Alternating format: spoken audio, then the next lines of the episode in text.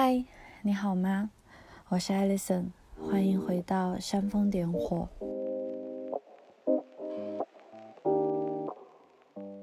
今天我们聊一聊爱情。二零一八年五月十一日，我在豆瓣上发布了一篇文章，叫做《如何经营一段高质量并持久的亲密关系》。这篇文章发布已经超过两年了。但是这两年来，不断的都在接收到消息、收到评论、收藏以及点赞。嗯，那我觉得把这篇文章就这样朗读一遍也挺没意思的。那恰恰我想说，借着这个机会，嗯，通过这两年来的成长以及生活上一些巨变，嗯，再一次回到这个话题上来，去看一下。过去这两年的经历是否带来了一定的改变？还有我自己，说不定也可以再一次从这篇文章当中学到一些什么。这篇文章的前提其实是描述了我和我先生在二零一七年遇到的一场感情危机。那其实我不是一个特别喜欢在网络上分享感情故事的一个人。啊，那一方面是个人的性格，还有另外一方面就是我先生他这个人是一个非常不喜欢在社交网络上暴露自己的人。如果大家有听过之前的一篇是描述数字极简主义的话，应该大概对他的一个性格有所了解。他非常友善，非常善良，但是大多数时候他希望在网络上可以做一个隐形人，最好是不要存在着。当然有许多的因素，但是最为重要的当然就是隐私的保护。还有一方面就是，其实我很不喜欢在介绍他的时候总是去说我先生、我老公他怎么怎么样，好像他与我之间只有一个关系的纽带。其实这恰恰是我现在最想避免的一件事情。但是因为他在网络上追求是一个隐形的存在，所以我并不是特别想用他的名字，甚至是昵称。所以，我还是会用我先生来描述他这个人，但是我也希望，我觉得以后可以探讨一下这个话题，就是我们人与人之间的一个关系，有时候很容易就被社会的一些规范给它异化了。我和他之间，可能为什么我不把他当做一个？普通的一个人存在，而是我总是要加上一个符号画在他身上，就他是我的老公。那如果他是我的先生，我对他是不是就有一定的一个框架的认识在里面？所以其实，在私底下，我和他基本上是不会以我的先生、我的太太这样去，就是给对方带上一个标签。这个扯得有点远了，但是我觉得有必要，嗯，先提出来一下，就是我不想通过一个社会的标签或者一个社会的身份。去把他当做我生命当中的一个人，OK，我是想把他做一个独立的个体，而且每次都可能有新鲜的认识的一个个体。就回到这个话题上来，这个话题当然开的非常的庞大，也有一点厚脸皮啊。就是我，我凭什么说我认为自己知道如何去经营一段高质量并持久的亲密关系呢？我当然不能说我知道，但是我确实觉得自己经过这些年的探索吧，还是有了一定的经验，或者有了一定的一些认识与思考，至少是一些反思吧。因为如果大家有读过我的文章，可能也了解我，其实，在二十七岁以前一直都是一个恋爱脑的女生，就是把爱情看得非常的重要，生命的全部吧。然后，而且是以体验爱情去体验人生的，就是通过我每一个接触到的男孩，我可以去认识这个世界，我通过他们去认识世界。所以大家可以猜到，我一般会和一些我自己比较崇拜的男生在一起，但是总是经历了许多的不顺利。那这也让我在后来更加感受到了 timing，就是时机的重要性。好，我们今天要聊的并不是。如何去谈恋爱，或者怎么样才可以找到真爱？而是我们有一个假设的前提，就是我们已经有一段亲密关系了，然后我想要去把它经营好。经营这个词其实听起来是比较糟糕的。我认为，可能这么说吧，就我年轻的时候，我不认为一段亲密关系或者一段正确的亲密关系应该是需要我们去经营的。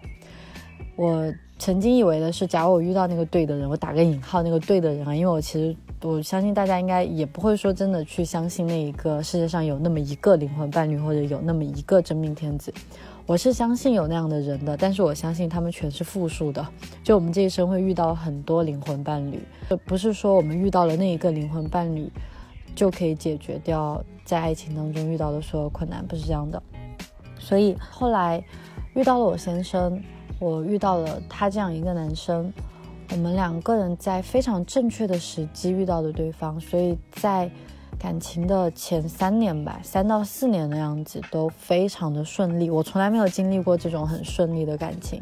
我身边有很多朋友，他们有过，就他们从，嗯，中学从大学的时候在一起的另一半和他们就一直非常的契合，然后可以一直走得非常长久，到现在可能也有七八年到十年的样子。但是，我我是比较稍稍在二十岁中期才遇到我先生的。所以在此前是经历了很多的不顺。那当我遇到跟先生就是跟他在一起这样这么就这么契合的一段感情的时候，那是我真正第一次遇到。这种前提下，当我们第一次遇到危机的时候，就打个引号的那次危机出现，对我们两个人来说都是一个很大的挑战。还有就是也感觉很意外吧，算是第一次遇到这么正确的人，那还是会有危机的出现。所以其实。也可能过去比较天真，那是我第一次认识到哦，原来正确的人并不会就带来非常顺利的爱情关系。大概的就是我们两个人都在那一年，首先是人生都陷入了，或者说工作上吧，职业上都彻底陷入了非常迷茫、非常焦虑的一段时间，非常焦虑的一个低潮期。我们在一六年结的婚。一七年是回国，夏天办了一场婚礼。我记得我在文章里面这样描述的：那天天空很干净。刚刚经历回国办完婚礼的喧嚣，大概一个月以后，老公说：“我们出去走走吧。”来到家附近山丘上的森林里。那时候我们住在斯图加特，在德国的西南部的一座工业城市。他拉着我的手。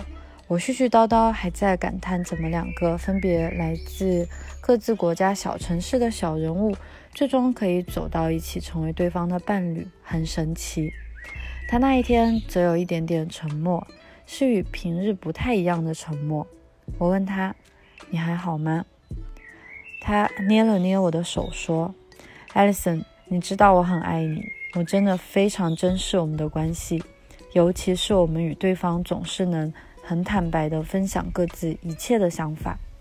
我记得当时自己的心立马跳漏了一拍，毕竟在一起这么些年来，我从来没有看到过他像现在这样不看着我说这么重要的话。他停顿了一下，他说：“我觉得非常迷茫。我知道我很爱你，我也非常想要与你一起生活。但是我们结婚这件事情，我突然觉得它不是来自我内心的决定。”所以，我最近滋生了一些抗拒的心理。我想，我可能需要搬出去住上一阵子。你能懂我吗？我说我懂。第二天是星期日，醒来以后又一次回到这个话题上来。我们两个人都渐渐情绪失控，抱在一起哭了一个上午。这是我们在一起这些年以来，他第一次让我失望。其实直到今天，我都还记得我们两个就像两个小孩子一样，不懂长大成人是意味着什么，不懂我们现在作为成年人应该怎么样继续去走下一步。我记得那种迷茫感将我们两个都彻底的吞噬了。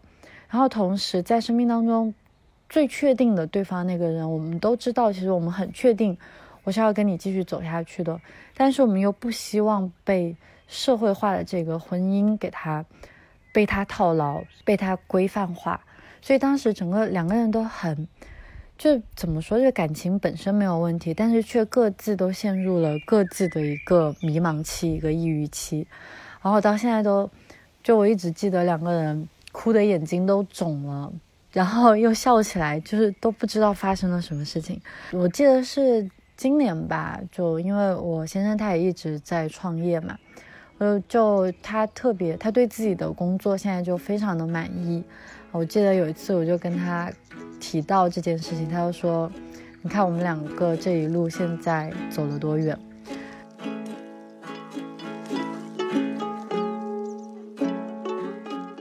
所以我觉得，我不想说我们去感谢遇到了这样的困难。其实讲老实话，人生当中如果不需要去面对困难，那其实挺没意思的。那因为你不接受挑战，你没有办法去接近尼采口中的那个超人。OK，我不是说我经历了多么大的苦难，只是说。其实我们每个人的生活都一定会、一定会遇到挫折，一定会遇到嗯不顺心的事情的。我们不是说要祝所有人永远都幸福，也不是说你遇到了正确的人就一生都会幸福。我们恰恰是学会去应对这种磨难的能力，它更加的重要。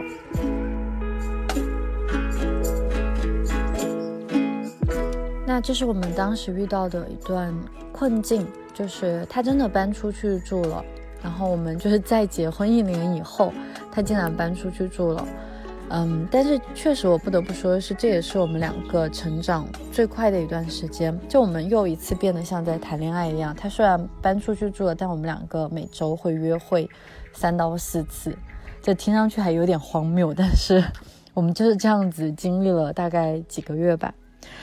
那后来。后来渐渐的，两个人都找到了自己想做的事情，然后也努力的、真正的在行动。那通过行动，其实就解决了很多迷茫上面的一些困惑吧。大概是在第二年的，对，就是我在写那篇文章，差不多四五月份的时候，我不是从一八年开始拼命的看书吗？看了很多很多书，当时又碰巧在一本心理学书，嗯，叫《沟通的艺术》，在那本书里面我读到了。他就描述了这样说：任何一段亲密关系的发展，其实都和孩童成长的过程是一样的。我们最初都嘶吼着抱紧我，希望爸爸妈妈抱紧我，希望爱上的那个人可以抱紧我，是渴望我们的时期。接着又迫不及待挣扎着喊叫放我下来，想要脱离爸爸妈妈的怀抱，想要从爱着的人那里得到自我的空间。恢复至我的状态，这被称为关系发展中的分化阶段，是不可避免的。这种不停的摇摆在抱紧我与放我下来，抱紧我放我下来，我相信每个人都体会到过的，不仅是和自己的家人与父母的关系，或者是与朋友与非常亲近的朋友，还有就是与自己的爱人与自己的恋人了。而心理学家在这本书里面继续描述。每一段感情都是从这种螺旋式上升循环发展的，每一次的放我下来时期，都预示着亲密关系瓦解的可能。如果处理不当，那便是感情的终点；然而，如果处理得当，那这段分化时期将为两人的关系提供更牢固的根基，又一次呈螺旋上升式结构进行。我觉得很巧合的就是，我其实是读到这本书的时候，我们两个人的生活与关系都已经基本上又恢复了从前的节奏，或者说恢复了继续向前了，或者继续向上升螺旋式那样子在发展呢。我就发现自己或者我们两个人在这一次非常痛苦的自我认知，把自己自我撕裂的这一段时期，碰巧好像都做对了每一个步骤。所以当时我才写下了这篇文章。现在呢，也我们一起再来看一下，当时我是写了四个方面，然后加上一个我自己想到的终极方法，听上去好傻呀。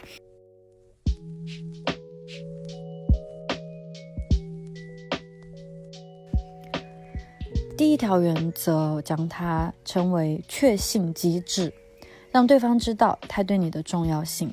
那我想说明的是，我们现在不管是说两个人在甜蜜的时期，还是说遇到困难的时期，我觉得我们感情就像我之前说的，不一定说要去经营，但是恋爱这个东西确实是需要努力的。我们这一代可能在上大学的时候都在看一个非常出名的美剧，叫《老友记》，对吧？它现在可能太老了，但我就记得在里面有一对非常恩爱的一对情侣，就是他们六个人当中的 Monica 和 Chandler，特别可爱。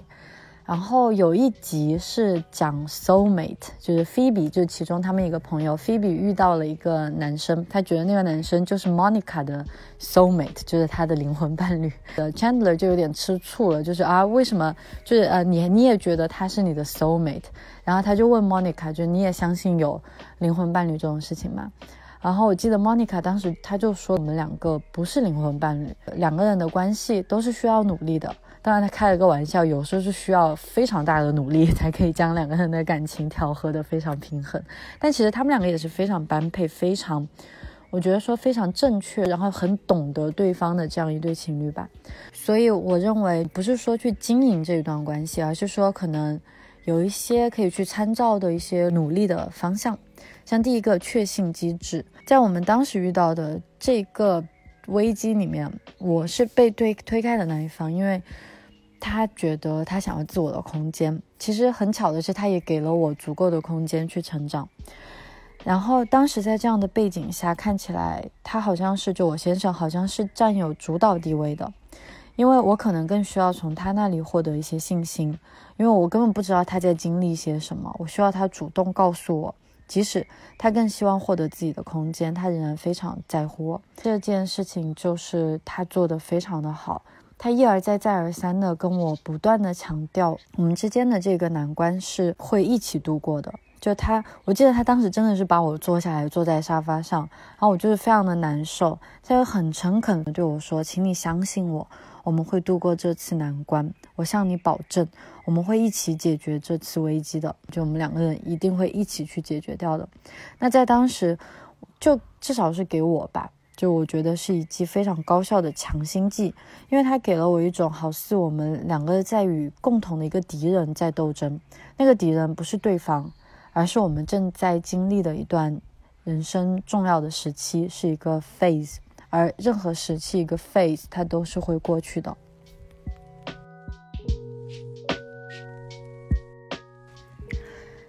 第二条我写的是正向思维。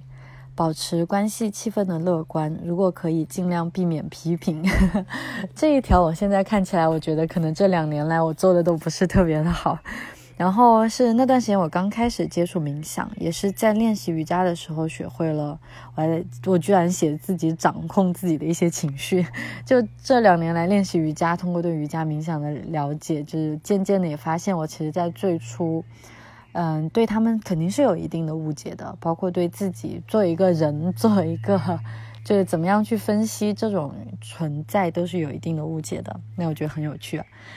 那但是呢，在当时我是这样写的，就是尽量用肯定的语言来与对方沟通。那当时我可能会说，哦，你今天烧的意面特别好吃，你心情好像很好，我很开心，就都是用很肯定的沟通来形容当下的情况。如果他关心我的话，我记得这本书里面是描述到的，就是我们在使用的语言，它会反过来塑造塑造我们的心情。这个其实是当然有理有据的，但是我觉得它只能影响到一一个部分吧。还有就是，如果我们与对方不断的都需要去斟酌、字斟酌句的去想，我们应该怎么跟他讲话，这样是不是很累啊？这样就不要说谈恋爱了，就相处都非常的累。所以我觉得这个正向沟通就可以做到一个点到为止、适可为止的感觉。第三点是开放的沟通，就我觉得是任何一段关系都最重要的东西，就是要敢于表达自己真实的想法。我当时这样写的，对于我个人来说，开放沟通的意思不是说我敢去表达自己想要说什么，而是。我要观察一下我自己是怎么在与他沟通的。我记得那时候我总是想要去打岔，他在说什么东西，我就想去澄清，要去提问，总是会打断他。那所以，我后来就至少说到现在，我觉得这个不仅是跟情人之间，跟朋友之间也很重要。就当对方有话要说的时候，我觉得作为伴侣最好的参与方式是先让他把话说完，让他说完。当然，在开放的沟通。最重要的还是我们清晰的表达出来自己想要的是什么，就是最好不要让对方去猜测。我觉得在年轻的时候，刚开始不太会谈恋爱，总是会想着哦，我不表达出来，他应该知道我想要什么。但真的不是这样的。大多数时候我们甚至自己都不太清楚自己究竟想要的是什么，何况是一个与你相恋的爱人呢？那第四个呢，是提到的分工合作。其实这几个听上去都有一点点重复啊。就我们看我们前面的确信机制，都是说我们两个人要共同面对这件事情嘛。分工合作，当然就是让他知道他不是一个人在战斗，你也愿意，而且在他身旁与他共同进退。在大学时期读过龙应台非常著名的一本书《亲爱的安德烈》，他在教育儿子的时候这样说过。你需要的伴侣，最好是那能够和你并肩立在船头，浅斟低唱两岸风光，同时更能在惊涛骇浪中紧紧握住你的手不放的人。换句话说，最好他本身不是你必须应付的惊涛骇浪。我记得当时十七八岁读到这本书，读到这句话。但是当时我整个谈恋爱的过程，其实 就是想要去找一个我需要去应付的惊涛骇浪。我想要它很刺激，我想要它，它像是一场电影一样，看上去天花乱坠的，要很疯狂的，要在大街上疯狂奔跑的，这些都做了，都去做了，也摔得遍体鳞伤。当然不是说最好的感情就要缺失掉这些疯狂。我那时候是误解了一定的东西。我你可以和他一起自由，对吧？OK，最后的终极方法，从年初我开始，二零一八年我开始挑战自己早起，从八点起床，逐渐来到了近日的五点半起床。晨间的这段时间变成了我一天中最期待的时光，我也特别留下了二十分钟用来书写记录。在整理思绪的时候，我写下想要拥有积极健康的关系作为爱情部分的目标。当时就突然醍醐灌顶的明白了一件事情：如果我们想要一段幸福的感情或是婚姻，却总感觉深陷泥沼之中，那是因为我们将幸福的权利交给了对方呀。他没有为我做这件事情，他没有对我说那样浪漫的话，我就是要生闷气。天哪，这多傻！我在本子上当时是这样写下了一句话：If you want a healthy relationship, stop thinking what kind of person you want to be with. Start thinking what kind of partner you would like to be. 我记得当时真的，我就不夸张，我就觉得好像自己第一次睁开了眼。终于看清楚了爱情究竟是什么意思，然后捕捉到了幸福的秘密。我们要首先学会爱自己，并创造一个自己想要的样子。那在这个时候，爱情当中的苦难，爱情当中的一些困惑，它会自然而然的迎刃而解。这是当时我记得我们两个至少他留给我的空间的时候，我想明白的一件事情。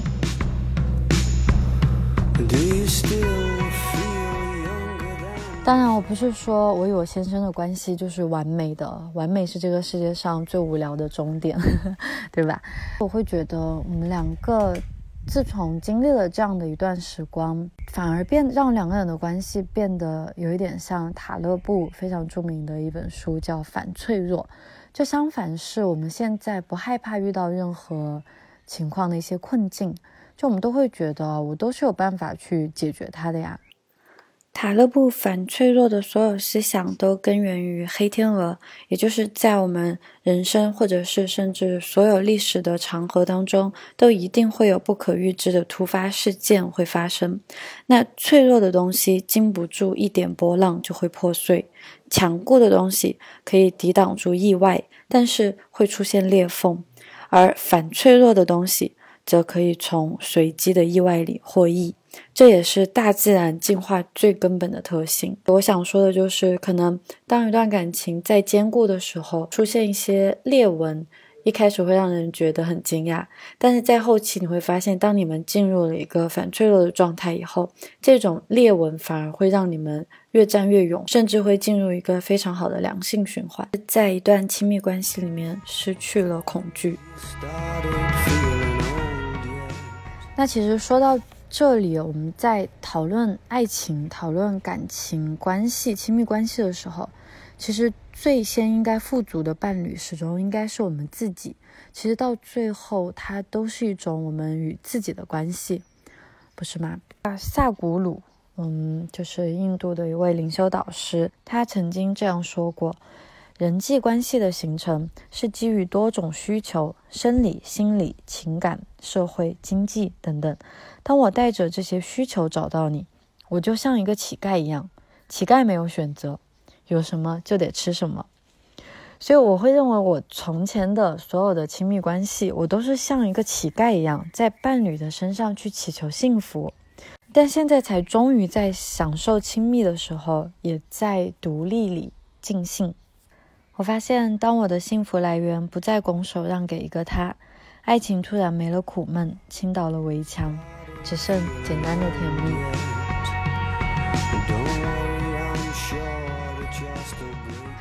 这是我这次想和大家分享的关于情感或者亲密关系的一些想法吧。我觉得过去了一两年的时间，再去再回头去看这些文章，就觉得还是蛮有趣的，甚至也会提醒到现在的自己。嗯，情感的故事有一些兴趣的话，我其实有写过一篇，有一篇小小的文章，叫我爱过你啊，混蛋。那篇文章其实也算是我第一次第一次描述自己的一段感情经历，嗯，是与前男友的关系，还有就是是如何原谅了他。呃，我觉得原谅真的很重要，我们不原谅任何人，就是不原谅自己。至少这个是我我自己现在的一种观点。当然。和善良的人在一起非常的重要。我觉得不管说对方如何伤害你，他永远不应该伤害你的自尊，永远不应该伤害你的身体，不应该强迫你做任何事情。这些事情我觉得是完全不值得原谅的。那篇文章后来我也用一两个月的时间，第一次通过小说创作的方式记录了下来，叫《野格与星辰》。嗯。有兴趣的话，可以在豆瓣阅读，他们都是免费的。如果大家感兴趣的话，可以去看一下。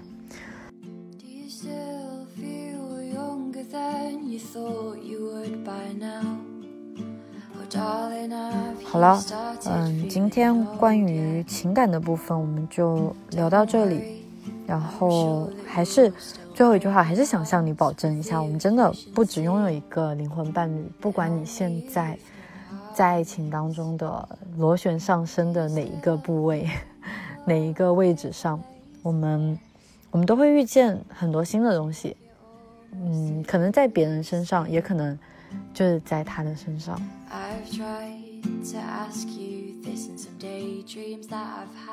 嗯，不知道大家的感情观念是怎么样的呢？我记得和好友曾经争论过，是一个只对你好的伴侣比较好，还是一个对所有人都很好的另一半更好。曾经我会喜欢前者那样的偏执，与天下都隔离一般的独尊感。成长以后，对我来说，一定是选择或者成为后面这一种伴侣比较好，因为你知道，即使是在不顺利的时候，他也不会将责难莫名归咎于你，即使感情真的消失不见。他还是会保有爱意的对待你，正如他对待万物的那颗善良的心。我希望你们要和善良的人在一起。